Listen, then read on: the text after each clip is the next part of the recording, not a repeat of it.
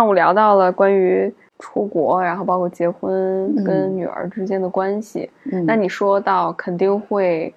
对自己，即使你再不喜欢原生家庭带给你的一些影响，你不希望孩子经历你所经历的一切，嗯包括可能姨父也是这样说的，嗯但可能还会重复这样的一些模式。嗯那这从何讲起呢？你觉得？嗯嗯，在我看来，家庭的就是父母跟孩子之间的关系，呃，出现的这种矛盾啊、呃不光是我这个家庭，但是在我看来，我这个家庭延续下来，嗯这个这个这个延续呢，不是说我有意识要带进去，嗯而是说，嗯它已经成了我生命生活中的一部分。嗯我根本没有办法去控制，因为我不知道好的是什么。嗯。我知道我的父母是这样嗯活着的，嗯我的父母是这样对待我的，到底应该怎么样，我不知道。嗯。我我也甚至连探索的途径都不见得有，嗯。嗯，都不知道那个方向是什么，嗯。所以很自然的就这样一代一代的下来，很自然的，父母的生活的模式，父母怎么对待你，嗯很自然、很本能的，你就把这个带进了你自己的。虽然你不愿意这个情况出现，所以等我结婚以后，我发现我跟呃姨父的那个关系仍然是我是一个强，就是我是那种比较强势。嗯呃，特别是我的职业要比他的职业在社会上，在人看来是比较比较高的，所以再加上这个本身我就是一个很怎么说呢，很很强势的那样一个人，所以就造成呃这个我跟姨父之间的婚姻的那种模式很像姥姥跟姥爷，嗯啊、所以就表现出来就是对他的不尊重。啊、虽然表面上没有说，但是从内心里面有一种对他的看不起，他的工作的看不起，对他个性中比较柔软的那一面，甚至他，嗯，怎么说呢？就是他甚至某种程度就是对我的那个那个爱和呵护哈，到了一种对我的纵容的那种地步。嗯嗯就像爱爱一个孩子一样那样那样爱，到了那种地步。但是呢，在我们头几年的这种婚姻当中，哈，刚开始当然都有呃新婚的那种，但是过了一段时间以后，我对他的对我婚姻对我的爱的全部的付出，没有 appreciate，嗯嗯不不懂得怎么叫，就就就是认为就是理所应当他应该这样对待我。嗯嗯啊，如果他稍微对我不是这样的，我就觉着不满足。嗯我试图从他的身上，某种程度我在寻找一种满足，嗯，但是我发现从我丈夫的身上我得不到那种满足。那后来有了孩子，那有了孩子以后，我们两个人把全部的注意力都从我们俩之间的关系转移到孩子身上，孩子成了我们的至宝，我们把我们的孩子捧在了手心上，因为我们曾经有过离开父母的这种经历，所以我们俩发誓说，无论多么难，我们不要把我们的孩子送给姥姥姥爷、嗯爷爷奶奶去。但是现实不允许你，就说把他，但是我们努力在做，所以努力到一个程度，甚至毛毛在只有两岁的时候，我们就硬把他送到幼儿园，哦，因为因为没有人看他了，你们俩都是双职工，对我们都有工作，然后又很忙，啊、那奶奶呃开始是一个小阿姨看，就是丽凤阿姨看，看到毛毛一岁，那人家也大了，也需要有自己的生活了。后来奶奶看了一段时间，奶奶看到两岁，奶奶很辛苦，刚开始来来回跑，后来不能跑了，那么大年龄在从从桥东一直跑到桥西来照顾，嗯很嗯很辛苦。奶奶说：“我跑不动了，你们要让我照顾你的女儿，就你们就只好跟我一起住。嗯嗯所以等于是我们三三口人占的他们一间房子，他们爷爷奶奶加上我大姑的女儿，加上老太太，就是我的太呃志强的姨父的太姥姥，再加上这个一个弟弟，嗯姨父的弟弟，五个人住在一间房子里。嗯大屋里面，根本没法住。后来最后这个姨父的弟弟就开始住宿舍，常住宿舍。嗯嗯那我们三个人占了一个，他们几个就这样生活了一年。那生活一年以后，发现这嗯这这太不不可能再再住了，所以毛毛两岁的时候，我们就把他嗯硬送到幼儿园去了。然后送到幼儿园以后，我们就开始这种这种生活模式。那既然我们是把这个孩子看为至宝，所以一切都是围绕孩子转，所以一切都是孩子的需要。我们俩之间的夫妻关系开始变成了一个怎么说呢？就是不会再再去有意识的去夫妻之间再有什么交流，再有什么。嗯那我记着印象很深的一次，就是姨父从北京出差回来，嗯。然后我正在生病，那那那个他回来第一个做的动作就是把女儿抱起来，嗯，然后他开门看了一眼我，他都没有走过去说看看我生病怎么样，嗯他开门看一眼我，好像看见我在休息，他就关门走了。所以那个对我的怎么说呢，就好像女儿夺走了嗯。一个一种一种我心里面非常要满足的那种那种只有觉得丈夫能给我的那种。嗯，但那个时候跟丈夫是没有这种交流的，嗯。因为觉得不好意思，怎么能开口说这种话呢？嗯。所以所有的这些情绪其实都埋在心里面，嗯然后就到我们就开始工作，就就跟一这个所有的人一样，就开始这样打拼工作，一直到姨父决定出国，因为他在国内的发展不是很顺心，嗯。所以他决定出国。他无论如何要出国，因为他到一个程度，他说：“你可以不出国，我知道你的事业做得很好。”那结局就是我们俩很可能就五十五十的这种可能性，嗯嗯嗯就是离婚，或者是因为他一个人出国，我如果留在国内，两地分居，这离婚的可能性就是五十五十。那那个时候我就想，为了我的孩子，我不希望我的孩子将来缺爹少娘，因为我自己经历过嗯父母不在的那种痛苦，我不想让我的孩子经历那种，所以我说绝不可以让我的女儿缺爹少娘。嗯所以我说我可以放下我这边的一切，不要了。我们就决定，那时候我对国内的这种整个大环境也非常不满意。嗯嗯因为我是做法律工作的，所以对整个大环境也不是很满意。所以我就决定，我们就决定出国。嗯那那是一九九九年，我们就出国了。嗯嗯那出国以后了呢？那最初的那段时间就是打拼嘛，因为我们是连根拔起。那时候呃，石家庄是个很小的城市，我们的工资也都很少，所以到那儿以后是很艰难的。嗯所以最主要的就是要生存下来，嗯找工作生存下来，呃，学习、读书、学习，呃，等等等等之类的。我想所有的移民走过的那个对那个经历，我们我们我们我们都走过。那是是那那好不容易就是，呃，这个这个这个落下脚了。那落下脚了以后呢，要等政府的 ESL 学习要等很久，嗯所以我们就到处去找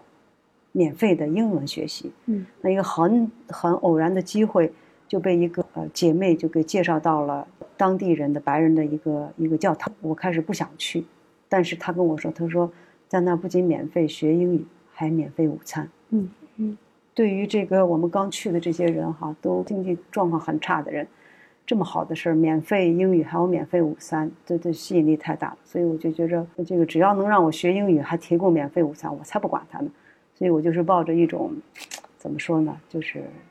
就是闯一下看一下。嗯嗯，我去之前其实是对这些人的印象是很可怕的，嗯因为我去过布达拉宫，我对里面那些和尚们都是面上很没有笑容，都是那个鬼怪的那个画的那个像。嗯我进去以后，我是有巨大的那种压抑感，那种恐惧感。结果没想到去了以后，他们就跟我们普通的人一样，热情的欢迎我们。特别是我的第一个老师 Ken，他的那个喜乐、平安，还有对人的那个爱，给我留下了特别深、特别深的印象。嗯那这种印象就是那种对人的那种爱，就是关心，那种无条件的那种关心和爱，你都不知道为什么他要关心你。嗯嗯我们是新移民，跟他毫不认识，不是我一个人哈，嗯嗯大概有十几个，跟他毫无认识，毫没有任何的关系，我的心灵能够感受到。嗯嗯那对他对我的对我们这些人的关心，我能够从心灵的深处感受到他是真心的，而不是假装出来的。嗯所以我就觉得很奇怪，为什么这个人可以这么样的去关心别人，去去从呃这个体贴别人哈？这个后来我就想，而且他生命中流露出来的喜乐，给我的印象是太深刻了。因为我们都是一，他跟我们一样失去了工作。九九年到加拿到加拿大的正是加拿大经济大协调呃嗯大萧条的时候，所以他也失去了工作，他跟他太太都没有工作，他们夫妻两个人住在一个租的房子里面。那我们都一样，新移民来了都没钱，大家都是住在租的房子里面。但是整个课堂上你一看，他跟我们一样，同样是面对着未来的生活不确定，但他的那个喜乐、盼望，还有那个自然流露出来的那个、那个、那个平安，是我们这群人完全没有的。我们一个个都是苦大仇深，一个个都是对未来不确定充满着担忧、忧忧虑。所以我记得，当我刚开始学课程的时候，别人问我 “How are you”，我通常得想半天嗯 “How are you”，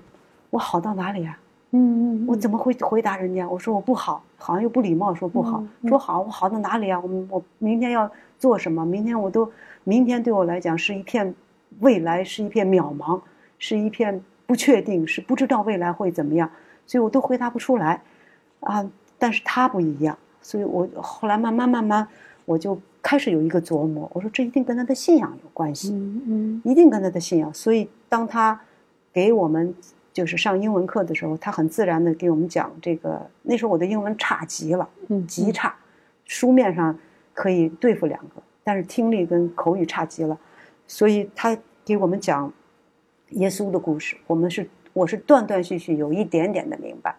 那后来到了。呃呃，他走了以后，他大概几个月的时间。那后来他走了以后，来了另外一个老师，叫 Edith，是一个，嗯，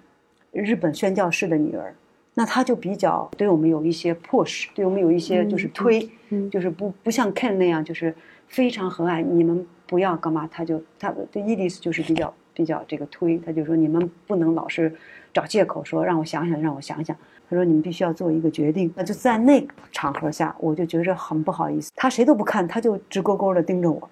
我们七八个人坐的，他就盯着我，盯得我真的觉着太不好意思了。我就捅了一下我旁边的一个一个 跟我一块学英文的叫 Lucy，我们俩一直在一起，我就捅了他一下，然后我们俩就一块举起手来了。然后我就觉着我这个就是打发他了。你不是让我们做做一个决定吗？啊，我就打发你做个决定就好了。他后来介绍我们去教会，但是我发现在教会里面，夫妻关系都很和谐、很美好，妻丈夫跟妻子之间的那种关爱、那种柔和、那种互相体贴，啊，因为我们接触了好几对夫妻，甚至有一对夫妻还请我们去他们家去吃饭，那我发现他们之间夫妻之间的交流和我们中国人完全不一样，他们那种互相的尊重。互相的体贴啊，那种那种，我就觉着我好羡慕，所以我心里有好大的愿望，就是我希望我的丈夫也赶紧信，因为我羡慕那样的夫妻关系，那样互相尊重、互相体贴，哦，很很羡慕。但是呢，我丈夫那个呃姨父那个时候他是不信的，反倒是我越希望他信，嗯嗯但是因为我不我信的糊里糊涂，所以我没有表现出来，或者说没有活出来，在他看来。你信了半天，你对家人都没有那种爱，你让我信什么呀？所以被他很大的拒绝。那在那个最初的，应该说二零零零年到二零零四年这段时间，我们夫妻关系变得越来越糟糕。嗯嗯我们常常为一些鸡毛蒜皮的小事，其实，呃，最初的那个那段日子，特别是到二零二二零零三年，其实我们的经济状况。各种状况都开始好转，因为我毕业了，虽然不是拿的什么文凭，就是 certificate 的证书，嗯但是我毕业了，找着了工作。嗯，呃，这个姨父也开始在在一个社区学院学习，嗯，也马上也毕业了，嗯啊，零零三年也毕业了，也马上就找着了工作。实际上，我们的经济状况开始好转，嗯，那本来是觉着最艰难的那段日子过来了，觉着日子应该好过了，但是发现日子不但没有好过，反倒两个人的争吵更多。嗯，并不是说我们这个争吵是因为有了第三者，有了什么不是，并不是说我们的争吵有了什么大的原则性的这个是非的这个这个这个大是大非，不是，全都是家庭方面的琐碎的嗯嗯这些鸡毛蒜皮的小事。我给你举一个例子，就是比如说有一次周末，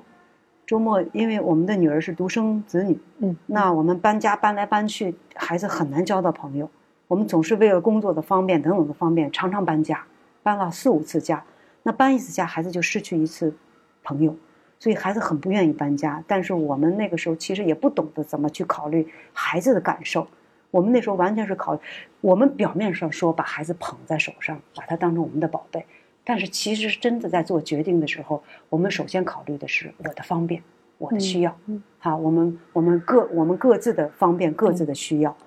所以其实是不是特别是真正的是关注孩子的需要？所以我们搬了好多次家，每搬一次家就得换一个学校，每换一个学校就意味着孩子失去一些刚刚交的朋友，所以孩子就很渴望有朋友。那那个时候正好他交的第一个朋友住的离我们不远，那我们就想，能不能就说周末，我就想周末的时候能不能把他的朋友，我们两家一起带孩子出去玩，让孩子周末有一个跟好朋友在一起的机会。结果姨父就说不要，我工作一个星期了，很累，我谁也不想见，我就想安安静静。把我气的，我说好，你想安静，那好吧，你就安静吧。我啪把门就摔了，带着毛毛就出来了。我说好吧，你不是想安静吗？给你安静，自个儿在家待着吧。然后我就带着毛毛就出来了。就是这样的小事，这可不是一次，嗯就是过往的这段日子里面哈，嗯不停的就为这些小事哈，不停的我们发生纠纷。有一段日子就真的不想过周末，因为一到周末，你好不容易工作了一个星期累了，你只想周末放松下来，轻松一下。但是常常周末两个人有时间了，在一起了，矛盾就开始了，为这些乱七八糟的事就开始吵架，就开始发生口角、争吵。啊，这个你也不让我，我也不让你，我也觉得我有理，他也觉得他有理，两个人都觉得各自特别有理，谁都觉得对方欠对方的，啊，就是处在这样一个状况当中。那一次我觉得是最严重的一次，就到了一个程度，那时候毛毛八岁，我就带着他出来，我就跟他讲，因为这个争吵已经持续了，持续了两一两年的时间了，就是这种大大小小的争吵，我觉着我很累了。嗯我觉得这种关系再维持下去，我好累好累、嗯啊！我我就就在那一次争吵以后，带着毛毛出来，我跟毛毛说：“我说，也许爸爸妈妈有一天会分开，嗯也许，我觉得这样的关系维持下去没有什么意义。我我我我我觉着很累。我说，也许爸爸妈妈会分开，那孩子能说什么呀？一个八岁的孩子，他能说什么呀？孩子很可怜，一句话也不说。那在我在外面跟毛毛转了一天，从早晨我忘记几点钟转了一天，我们中午在外面下下吃了点东西，转到下午五点五六点钟，那怎么也得回家呀。那时候心情也平静下来了，那我就回家了。回家了，我想应该就是那个发生那件事情后没有多长时间，那我就这这是我第二次想到往前祷告。我第一次是在我上学的期间，在我遇到学习上的巨大的挑战的时候，那我第一次跟祷告。那这是我第二次，因为我走投无路了。你知道那个时候在在在这在加拿大，我们没有可能给国内打个电话，这边是嗯家里出来什么事儿，给你妈打电话，嗯姐，这个我们我们吵架了，解决不了了。那个时候我们很要面子的，嗯我们决定出国，我们希望家人放心，知道我们在这边过得很好。千万里，你还会让家人去担心，所以我们我没有可能把我跟姨父在这边过的艰难的吵架的日子，去告诉家人。我们报信永远是报平安，绝对不会告诉家人我们这，所以我们不可能得到家里面的人的任何的帮助。嗯我们也不可能去跟朋友去讲这些事情，所以我们处在一种周围毫无帮助的这样的一个，除了你自己去解决、去面对，没有任何一个人你可以去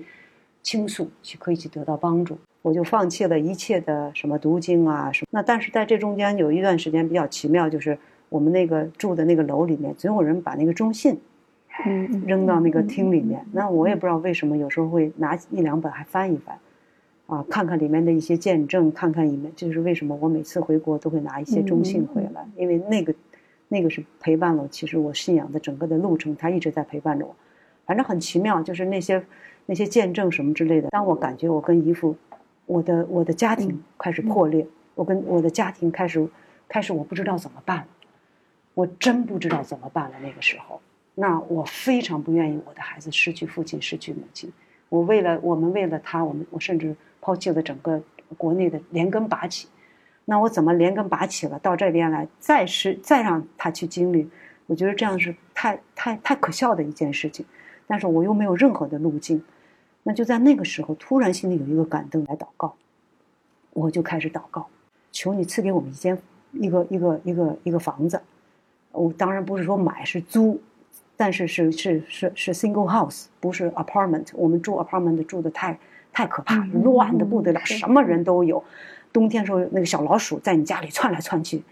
把你的粮食全咬破了。所以，而且这 single house 呢，最好是三年新。我们住过那个很老很老的，冬天那个一开暖气炉，他那时候是烧烧油，一开暖气炉，因为房东一般都住楼上，让你住地下室，那个暖气炉就在地下室，冬天一开暖气炉，嗡一声，整个天地都快翻掉了，根本没法睡觉。我们住过三个月，受不了，说求你让我们住新房子，三年新，那个都是烧煤气的，很安静。哎，这第二个条件，第三个条件，求你让我孩子的这个房子啊，孩子的学校离这个房子哈。十分钟走路的距离，因为我不会开车。嗯，姨夫的工作是早起，特别早，他没办法接送孩子，我必须接送孩子，所以我必须要早晨把他送去。啊，所以呃，这个这个这个最好十分钟的距离，不要超过十分钟，因为太远了，太辛苦。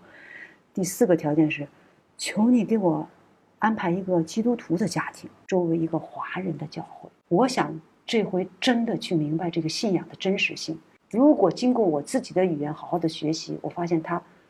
根本就不是真实的，那我就彻底不要这个信仰。我们在报纸上看到了两个房子比较合适，我们就去第一家，因为第一家离那个学校就隔一个马路，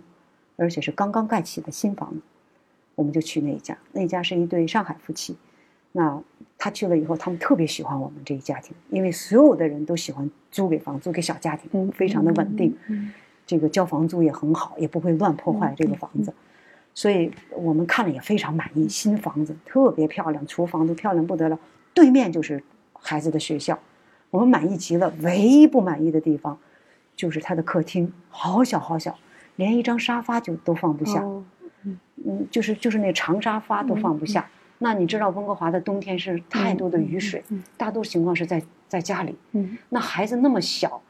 连一个沙发都放不下，那你就可以想，就是那个那个，你几乎就是没有厅，就是厨房对面，其实就是一个小餐厅，放了一个小餐桌，等于孩子一点活动的地方都没有。我们就觉着这点不太好，我们就说我们去看另外一家，如果另外一家不合适，我们回来再找你。他们甚至提出这样的条件，他们说你不就是嫌我们这客厅小吗？我在国内就是设计建筑设计师，这房子是整个我设计出来的。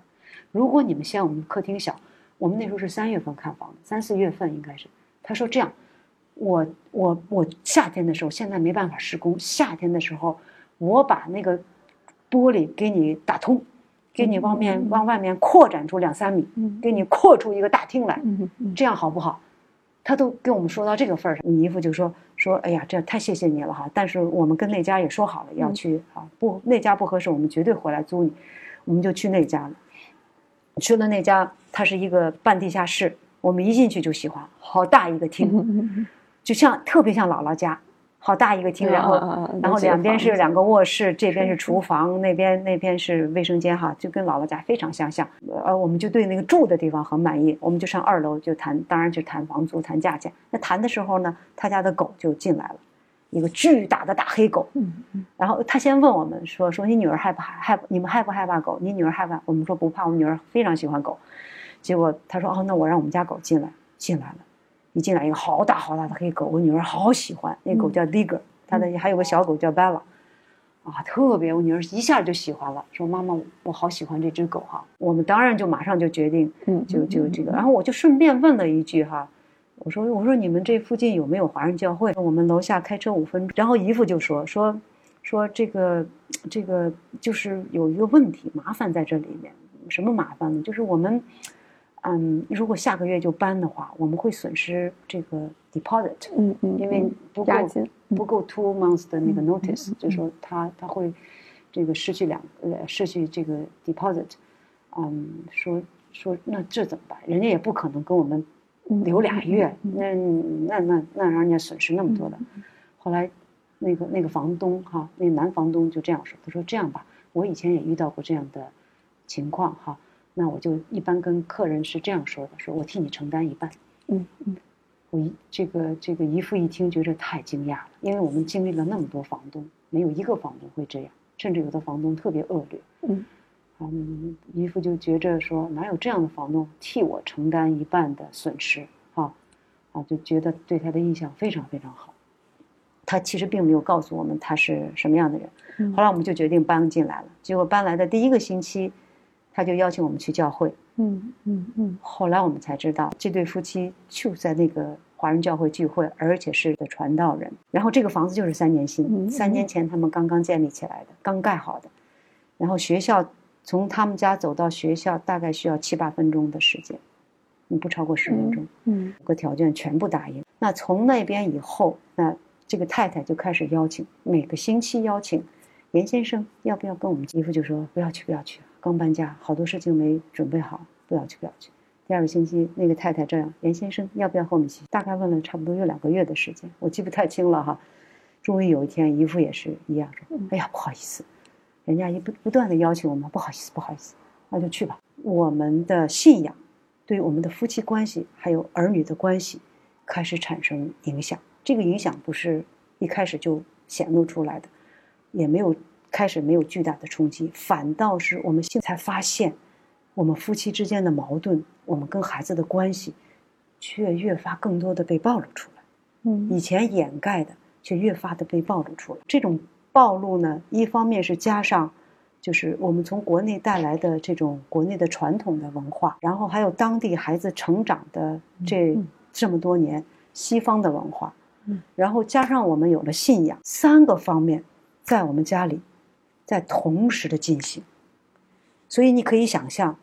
的那个冲突，对对冲突你可以想象我们的不知所措。嗯根本还不懂得怎么样去成长，去处理夫妻关系，去处理跟孩子的关系，所以我们基本上还是沿用着从国内带来的，我们在国内的受的这个文化的教育影响，国内的传统的东西，再加上从在那边西方的那些呃思想意识，无形中给我们的一些影响，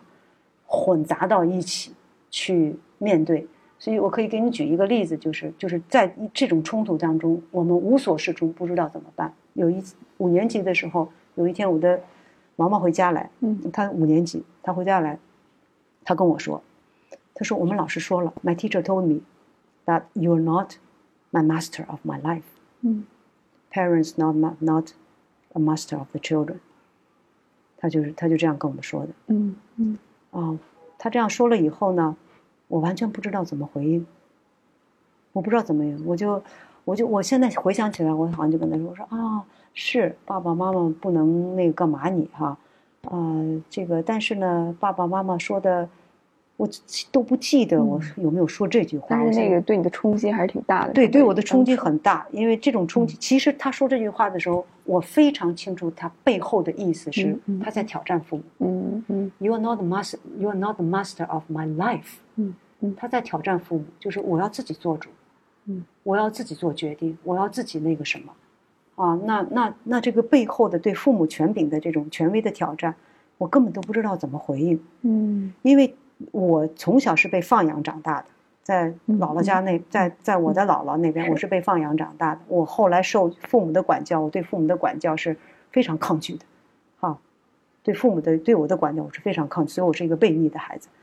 那我突然发现，我的女儿现在好像开始我这种模式，因为我不喜欢父母对我的管教，所以我采用的对我们的女儿的管教是放养式、放放养式的，就是让她自由的成长，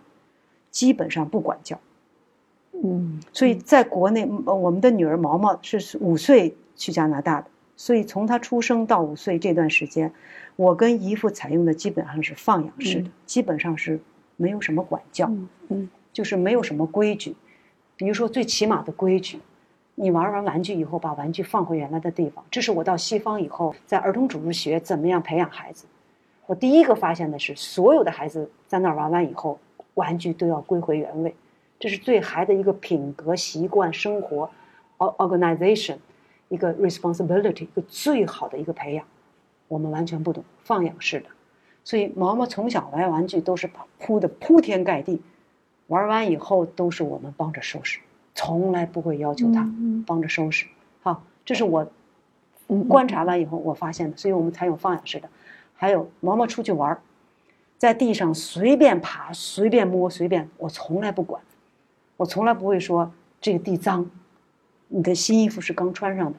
不要去这个弄得很脏。嗯好，从来都是我的理念就是脏了再洗，嗯，孩子随便长，嗯随便玩儿，随便哈。所以在这种放养式的，呃，这种这种这种这这种后果，这种背后的后果就是，孩子有一天当你意识到有问题，你再去管教他的时候，他已经不服管，就跟我一样，嗯小时候对，我已经在斗鱼被放养了，嗯你现在要来回头管我，嗯那你太难了，太难了。所以我发现我的女儿，当她说这句话的时候，我那个时候冲击，但是冲击还没有到了以后，觉着我已经失控了的那种程度、嗯还没有。但是等到毛毛到了上初中的时候吧，初中的时候，就是我就跟你讲，就是这种关系，嗯。就是中国传统的、西方的、我的信仰的，嗯嗯。就这样混乱的在一起，就这样走了走了几年，一直走到毛毛上初中的时候，就是青春期的那会儿，对，到青春期的，在这个之前，我们还能 handle，还能还能那个什么，因为毛毛你知道，从小是一个相对听话，对，他是特别柔软的一个对，特别柔软，特别听话憨，厚的对，从来不会耍赖皮，不会像嗯别的孩子去了商店要东西不给就耍赖耍泼，不是那样的孩子。这就是为什么某种程度促使了我们的放养，因为我们不太需要去管他，不太需要去去去。像我不像把裤衩丢到 锅里头，然后父母不听不听把我赶出去，我就啪啪啪就出去。呃，老老实实说，毛毛从小没有这种、嗯没有这种那个内容，所以某种程度让我们觉着他。我给你举个最简单的例子，就是我一去，我跟他，我带着这个毛毛一块儿去英文，嗯差不多两个小时的时间，他可以安安静静坐在那儿，一句话不说，就始终在那儿画画看书，一点闹都没有。所以这个这个我的好朋友就说说，那个朱莉也可以带到这儿来，我可不可以把我的女儿安娜也带来？然后我的老师说，她如果像朱莉这么安静，当然可以。他想了想，不行，我想安娜不能。所以你就可以想一想，是所以她的安静，她的这种很顺服哈，所以某种程度促使了我觉着没必要去去那个什么她，包括她去图书馆去选书，从来不去管她去选什么书看什么书。我自己感觉毛毛从小到我意识到我我就等于是放弃了我对孩子的管教，是我拱手放弃了我对孩子的管教，所有的机会，所有在不仅管教，还有跟孩子培养、建立起那种感情。因为比如说你去图书馆，其实看起来选书是给他给他自由，但是你要跟孩子一起去选书，其实是一个情感的交流、嗯信息的交流、共同爱好的交流。嗯当你放任他的时候，等于说妈妈不参与到嗯你的这一部分。嗯是所以这些都是我后来意识到的，当时并不知道，嗯当时自己的愚蠢根本就没有意识到，当时觉得自己非常的聪明，当时觉得自己非常了不起。你看我多自由啊，我多大度，我多干嘛可以让我的孩子这样的去成长？觉得自己非常有水平，才会这样让孩子成长，不去那那时候那种无知、骄傲、自义哈、就到了那样的程度。现在回想。其实我这样是把我的孩子拱手让给了谁了？让给了西方的这种教育，还有让给了让他自由去选择。孩子自由的选择，往往是选择他自己觉着好的，自己觉着。可是你想，一个五六岁、七八岁的孩子，他怎么能够去分辨什么是是好什么他只有随着自己的欲望。对，但是我们非常清楚，人的很多里面的欲望是非常可怕的。而且特别容易被操控，因为很多没错对吧，没错，这些商业啊，这些没错成人的文化呀、这些没错，没错。彰显人，就是让你会上瘾的这没错。没错，对没错。对对那还有一个就是孩子情感上的失落，因为父母太少的参与他的生活，是并不是说我们我们小的时候没有给毛毛去去读书啊，呃，这个都有，都都跟他在国内的时候都有读书啊，这个这个这个这个睡前跟他去讲故事，这些都有。但是当孩子有了独立的思考能力，有了一某种程度的，那个时候其实最需要他最需要的时候，我们反倒在这一块儿给放任了。嗯开始让他自己去做很多的决定，自己去选择，反倒是放弃了最重要的，就是跟他有一个这个这个沟通的这种情感交流沟通的。另外一个最，我觉得我跟姨父做的一个很大的一个失败，也是我们的骄傲跟自意造成的，就是让他放弃中文，让他放弃中文。这个放弃中文，等于是放弃了你你你的你的生命中你们最根本的一个一个嗯。可以有交流的这个这个途径，因为你的你的英文程度毕竟是很差，嗯，然后他的英文会很快起来。那如果你能保留成中文呢，他有一种归属感，他有一种归属感，就是在家里他有一种归属感，对他的他的呃他他他的 heritage 就是传统，他有一种归属感。那你放弃这一块，等于他既融不到当时，他也觉得这一块跟他没关系了，因为他连最基本的语言都没有了。因为我我在这儿特别想插一句，我嗯。十八岁去的，嗯。我都已经长大成人了，等于、嗯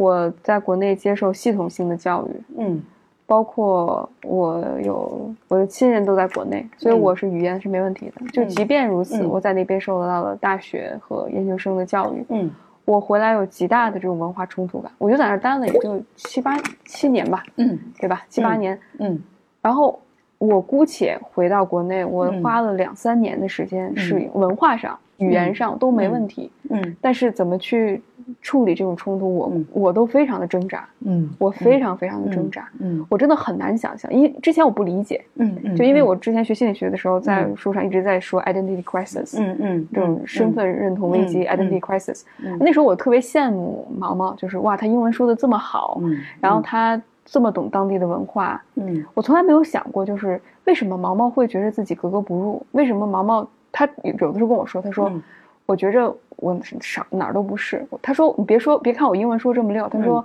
我跟那些从小在白人家庭里面长大的孩子，我的词汇量，我的对于这个文化的历史的了解还是不够。我就我那时候不明白，我说嗯毛毛就是就有点就觉得站着说话不腰疼，你看我嗯还不如你呢，对吧？嗯那个时候我嗯只能想我的世界是什么。嗯但是我，嗯就后来接触更多的人，嗯然后包括我也在做这方面的一些研究，特别是我自己亲身经历，嗯我才意识到什么叫 crisis，、嗯，就是这种你感觉你哪儿都不属于，你就像一个孤儿一样的那种感觉，文化上就是缺少一种归属感，嗯总是有一种我不知道我是谁，有一种强烈的这种不安全感，那种嗯。感觉我真的嗯。真的特别特别嗯难过，嗯对，嗯。嗯嗯所以我们就是在这种，就是在这样的一个一个背景里面，是。所以就当我在信仰上有了更多的了解，或者说有了更多的学习以后，那我又开始把信仰上的东西要加在夫妻关系当中，加在这个父子女关系当中，但是我又不知道怎么样去运用。我那个时候是理论性的东西放在我的关系当中，而不是把它当成一个生命的东西。嗯嗯不是是我自己首先活出来，嗯是我要求你先活出来，嗯或者是你要先改变。嗯啊，我要求呃这个衣服你要先改，就是在这种嗯。很矛盾冲突当中，很混乱当中，我们的这个关系，你想这种矛盾冲突混乱，一定会造成这个现实生活中你的关系的问题的出现，这是这是很自然的。你不可能说在这种呃光景当中，你失去了这个这个很多的东西，失去了文化这个这个语言的这个这个这个东西，然后失去了一个根基性的东西，然后这个这这儿想加点儿，那儿想加点儿，想把嗯加起来的东西弄得完美，那是不可能的。嗯，所以在这种不可能的情况下，那我跟女儿之间的冲突变得越来越厉害。越来越，特别是到她上初中的时候，她她从老师那儿学了很多对付父母的办法。老师在学校里亲自教他们，你们怎么样对付父母？她跟我说的，他说我们老师教给我们说一个方法就是磨，磨父母，就是磨他，磨他们。嗯，他毫不掩晦的就告诉我们，老师教我们怎么样磨父母。当然，老师可能是开玩笑的跟他们，但是他把这些都用到了他对待我们的这个这个，嗯所以他学了很多东西，拿这些东西来处理我们跟他的关系，来满足他的要求。那那我发现呢，就是当这个孩子像你说的，他失去了归属感的时候，他要去抓他到底是谁，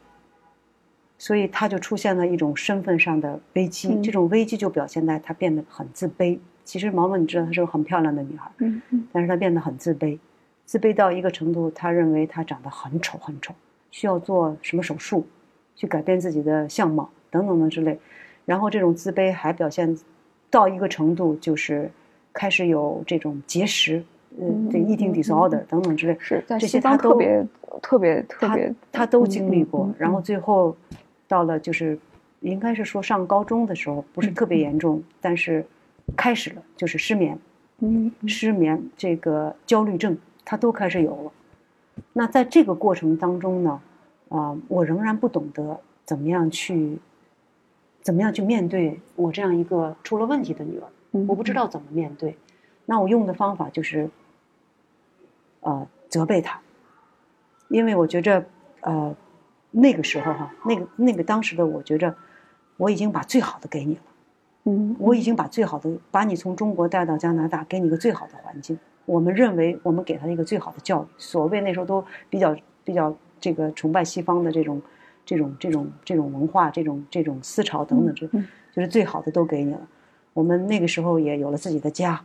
呃我们我跟姨父的工作都变得很稳定，呃，这个这个这个经济上就有就这一个孩子，嗯也不是太是。太大的负担，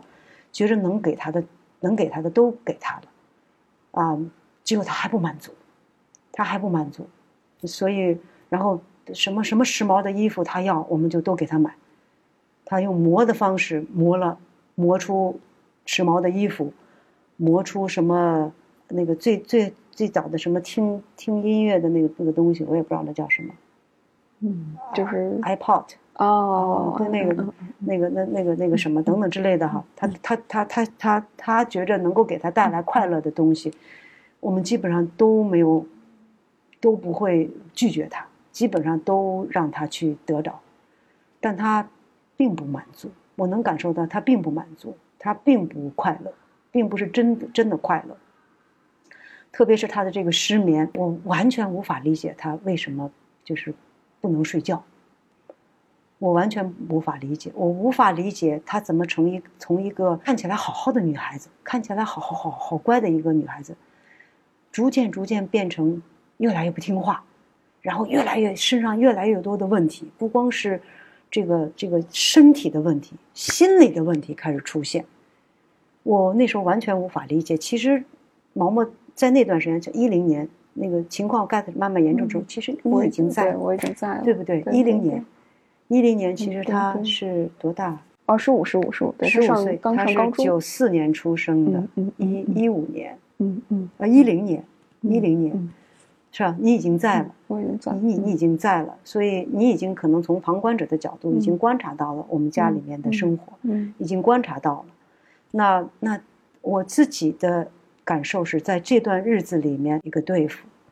这个对付就是我始终看不到我自己的骄傲和自义，我的骄傲和自义我自己看不到的。我在一个巨大的盲点里面，我的骄傲和自义，我里面的罪，我在我的盲点里面我是看不到的。那姨父有一次，那时候好，那还是我们刚刚来加拿大的时候，有一次，姨父跟我说，他说你知道你这个人有多骄傲吗？嗯嗯我自己都意识不到我是。他说你骄傲的那个那个连打电话的姿势都带着骄傲。他说你知道吗？他说你连打电话的姿势都带着骄傲。他说这句话之后把我气的。我说我打电话什么姿势啊？这个姿势怎么都带出骄傲来了？是是，我一点都不觉着，我一点都不觉着我是一个骄傲的人，嗯我不觉着。所以他说你是一个极其骄傲的人，但我始终不认为我是一个骄傲的人。我始终认为我这个人还算是比较柔和的人，不是太太张扬，不是那个什么。但是呢，透过我女儿的悖逆，让我看到我其实跟我女儿没什么区别，一样是一个如此悖逆、如此顽梗，并且如此骄傲的人。我的骄傲就表现在我不承认，在教育我的女儿上，其实我是一个极其失败的人，其实我是一个极其无能的人。其实我是一个已经到了山穷水尽、没有路可走的人。我以为我还可以透过我自己的努力，嗯，还可以透过跟他去交谈，甚至跟他去用圣经的话语。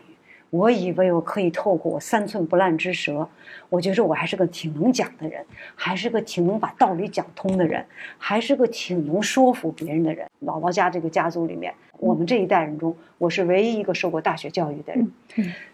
整个这个姥姥家把我捧得高高的，嗯真的是捧得高高的嗯。有了什么事儿，都愿意问问我。嗯哈，二舅舅离婚，二老舅离婚都要来找我，因为那时候我从事法律工作，呃，离婚。大大舅舅啊，有了什么事儿也是来找我哈，帮助他去复习功课。他一个法官帮助我去，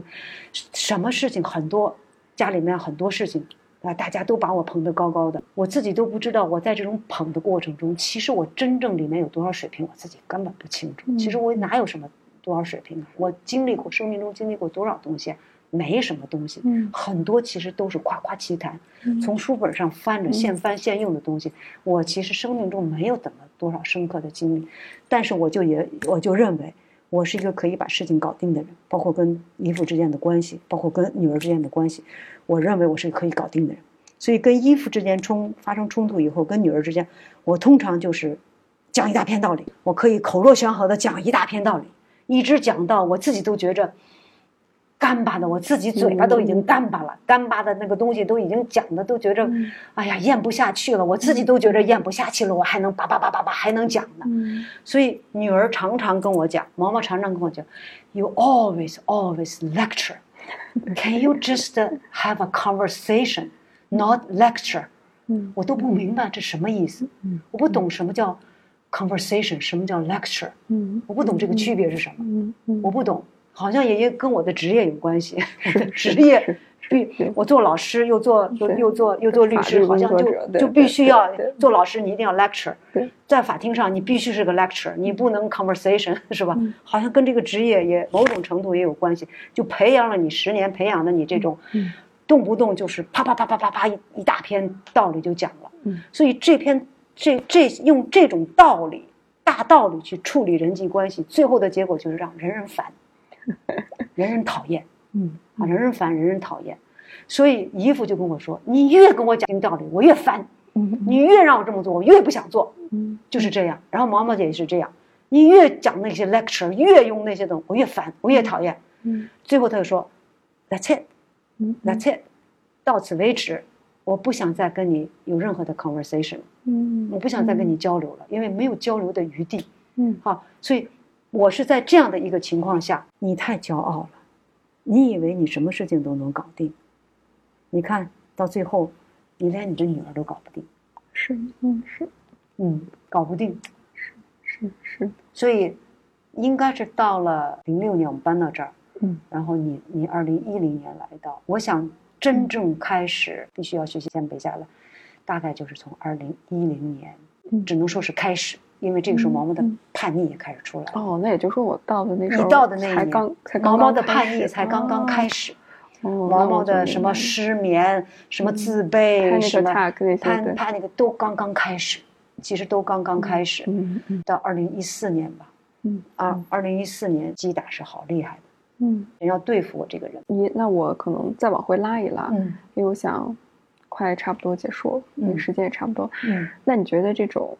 耶稣钉在十字架，嗯。宝血为你流，它有一种嗯，我的理解就是嗯。就是之前咱们交流过的，就有一种嗯。redemption，就是这种嗯嗯就是 redemptive love，嗯。这种基于救赎之爱，或者是基于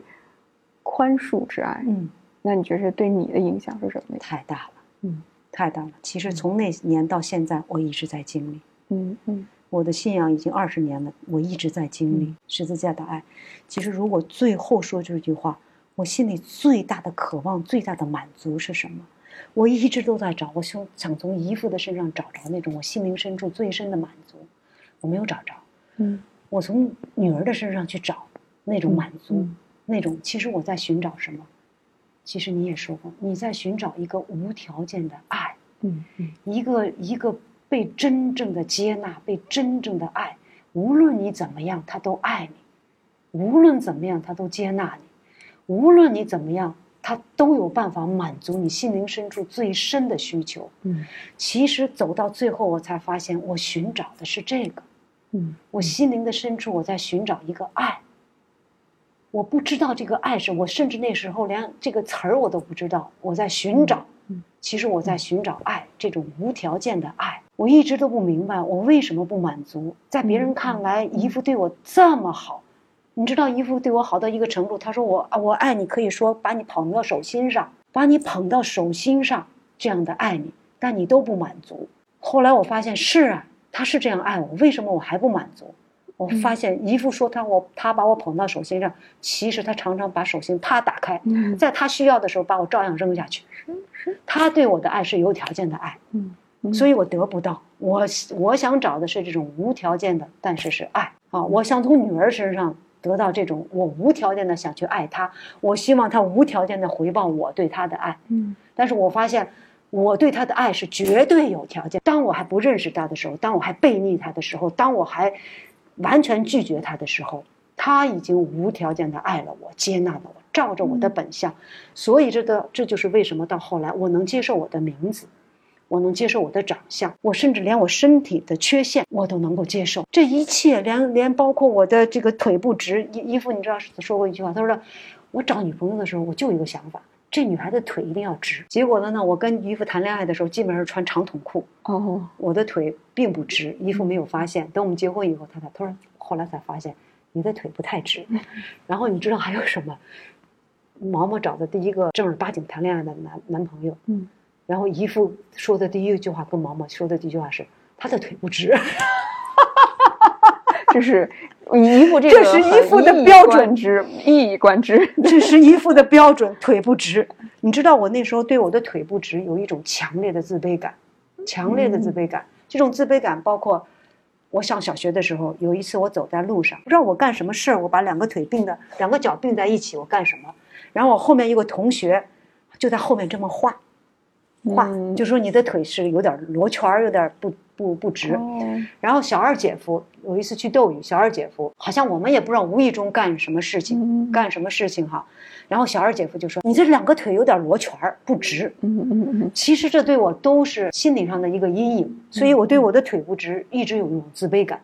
所以我就不太愿意穿什么直腿裤，因为直腿裤特别能免显出我这腿不直来。我连我的腿不直都不接都能接受，为什么？因为就是这样创造的我。嗯嗯就他他爱我的腿不直，因为他这么接纳了我，所以我也能接纳我的腿不直。我现在根本不在乎我的腿不直，任何一个人嘲笑我的腿不直，我完全不在乎。造天地万物的主宰接纳我，嗯我还 care 别人接纳不接纳我，嗯所以这种自卑被完全去掉了。那姨，你觉得到最后这种接纳嗯，和你自己接纳之间的关系是什么？上帝接纳了我，我就能够完全接纳自己，就像现在一样。所以我我现在对人去嘲笑残疾人，我心里有一种痛苦的感觉，我都想流泪。嗯嗯，不是他们选择的，是我的腿不直不是我选择的，是是是我爸爸妈妈这么生的我，营养不良，是是是，这不是任何一个人选择的，任何一个人都不能去。为什么在在在在，如果有一个人去嘲笑这个人长得什么单眼皮啊，这个人鼻子长得不太好，这个人我会觉得心里很痛。为什么？那不是他选择要长着，是他生下来就是这个样子，造物主都爱他，你凭什么要去嘲笑他？特别是对生理上的缺陷，嗯嗯这个生去嘲笑一个别一个人生理上的缺陷是极其残忍的事情。嗯，你是在告诉他，你你生的不配，你你是你生的有问题，他没办法选择他的生，嗯他生来如此啊。好，特别是在爱真正的被摸着以后，我才有这种深的体会，就无法接受别人去嘲笑一个人生理上的缺陷。他有造物主的荣耀在他的身上，尽管他是个残疾人。所以这种感觉也能够让自己更有力量去接纳自己，不会再去在乎，不在乎自己长什么样，这些不在乎自己身上的疤、什么头发什么。当然美感都有，我不会说照着镜子我看脸上一个疤我高兴，不会，我还是希望脸上没那个疤，因为。那是爱美的那个那个，但是那个不不会 bother 我。对，就是那个接纳的感觉，就不会因为你就是外界外在或者是不会因为那个你就变得否定自己的价值，对对对对对，因为我的价值不在那些，不在这些上，而是真的你的价值在创造你的神神那里。对，然后那个神有这种。宽恕的爱，嗯，完全接纳的爱，有无条件的接纳，无条件的爱，对，是这样。那最后一，我想问一下，就是现在你觉着你跟毛毛之间的关系，包括你跟姨父之间的关系，是处在一个什么样的阶段？要解决的是我跟姨父之间夫妻的关系，因为夫妻关系是一个家庭关系的根基。嗯嗯，夫妻关系不对，不可能对夫女女儿女关系是对的，破碎了我，破碎了姨父。他破碎以后，把我们重新建立起来。这个建立这个关系的重新的建立，建立到一个程度。我跟姨父，二零一四年年中做感恩这个呃回顾的时候，我们发现，我们再也不会吵架。嗯嗯嗯，我们再也不会为什么这些什么事情吵架了。而且我们之间的这种爱，我们之间的这种夫妻之间的关系，这个爱，远远超过我们刚结婚的时候，远远超过。那时候的爱是情欲的爱，是肉体的爱，是 romantic 浪漫的爱。现在的爱不是了，现在的爱是照着他的本相，他照着我的本相去爱。我完全接纳姨父的缺点，姨父完全接纳我的缺点。地照着他的，照着我们的本相爱我们，我们也照着对方的本相。所以你要离开父母与妻子联合，二人成为一体。我跟姨父现在正在品尝。我们两个人不再是两个，而是一体的，这种感受。夫妻成为一体，一个人。你想想，一个人的关系是什么？嗯不是说没有矛盾，一定有。怎么可能呢？怎么可能在生活中在这么没有矛盾呢？一定有。但是呢，矛盾我们可以共同去解决。嗯，我们可以共同坐下来去沟通。嗯，我们现在也会学习去完全敞开的沟通。完全敞开的沟通，不可以毫无遮拦的去去沟通，而且彼此的这种这种道歉，就是我做错了事情，我会主动的去道歉；他做错了事情，他会主动向我去道歉。我们承担家务，就是这些鸡毛蒜皮的看起来的事情，我们承担家务到一个程度，大家我们两个人抢着做家务，嗯嗯，没有一个人看见另外一个人做家务或心甘情愿的坐在那儿，觉得不关我的事情，不会这个样子。另外一个人心里会觉着。我让另外一个人，我我会我会愿意去。现在毛毛可能还会跟你有不同的意见，嗯嗯，甚至是他可能也有非常在你看来叛逆的那一面哈。那你是怎么去应对和处理的？嗯，这个呢，我是还在学习当中。嗯嗯，怎么说呢？我跟毛毛之间的关系并没有修复，十多年了，我跟女儿的关系并没有修复。嗯，可以这样讲，这个姨父跟毛毛之间的关系相对比我好。嗯，因为姨父，我我我真的发现姨父对毛毛的接纳。比我对毛毛的接纳要好的好得多。嗯嗯，姨父对毛毛的接纳更带着无条件的接纳。嗯嗯，那我现在处在一个什么光景当中呢？我对女儿的接纳是带着条件的。嗯，我现在还不能无条件的接纳我的女儿。嗯，我现在还是带着条件，带着条件接纳她。嗯，她做的事情难我意的时候，或者说让我的这种价值观、道德观太违背的时候，我能接纳。如果太违背的时候，我现在还表面上能接纳，我还从心里接纳不了。让我去学习无条件的接纳我的女儿。嗯，我现在还学习这个过程呢，很痛苦。某种程度，我跟你讲，我现在跟女儿之间的关系，有时候我觉着非常的痛苦。嗯，这种痛苦就在于，我现在没有办法靠着我自己的力量去学习无条件的接纳她。我需恩典和怜悯，我现在还做不到。告诉你，我们现在的关系还在一种僵持阶段。嗯，僵持阶段，就还是在学习吧，还是在学习。嗯，还没有做到我完全的接纳了他。嗯嗯，他也知道，他也知道好好坏坏，就是我们的关系好好坏坏。我们好到一个程度的时候，我们甚至跟女儿道歉。就是我们认识到，其实，在毛毛成长的过程中，我们犯了很多的错误。我们的圣经辅导老师告诉我们说，你要向你的女儿认罪，嗯承认一一条一条的承认你在他成成长的过程中，你们都怎么样的就是疏忽了、得罪了他的这个这个什么。所以我跟姨父真的是认认真真的做了这个功课，祷告、问、求问，也回想我们到底就是一条一条我们列出来啊，一条一条列出来，我们到底怎么样就是得罪了毛毛，到底怎么样失职了，到底怎么样。然后有一天晚上，就是基基本上就是接近圣诞节的时候，我们三个人一起，就像你这样，我们三个人一起坐在客厅那客厅那边，就跟他谈，就说我们这个认识到了，在你成长的过程中，爸爸妈妈犯了很多的错误，嗯，啊，这个做了很多的错事，等等等等，我们甚至还给他举了几个例子，所以我说我们俩就同时说说我们想请求你的原谅，请求你的饶恕，毛毛眼泪下来。了。嗯嗯是是。嗯，他说：“其实爸爸妈妈，我早就饶恕你们了，嗯。早就饶恕你们了嗯。啊。”所以他很多时候，他把我们这种经历告诉他的很多的同学或者是他的朋友，他说：“其实跟父母之间是可以交流的。嗯”那我们的这个这个关系的再一次的破裂，就是毛毛忧郁症加重以后，嗯。那他他他在外面有了一些，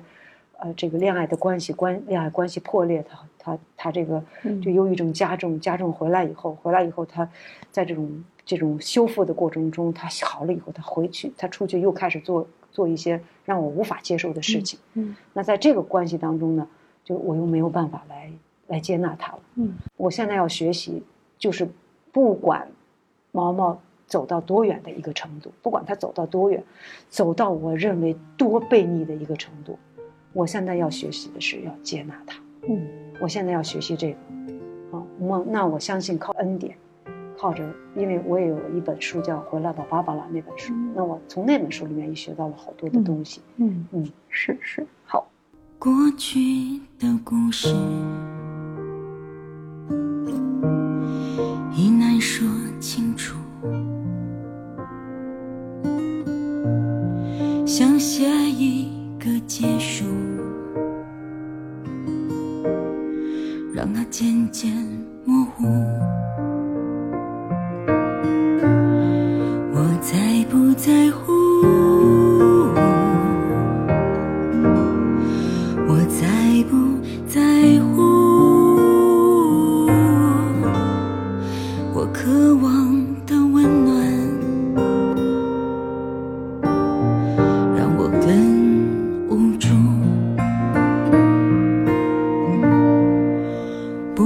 在乎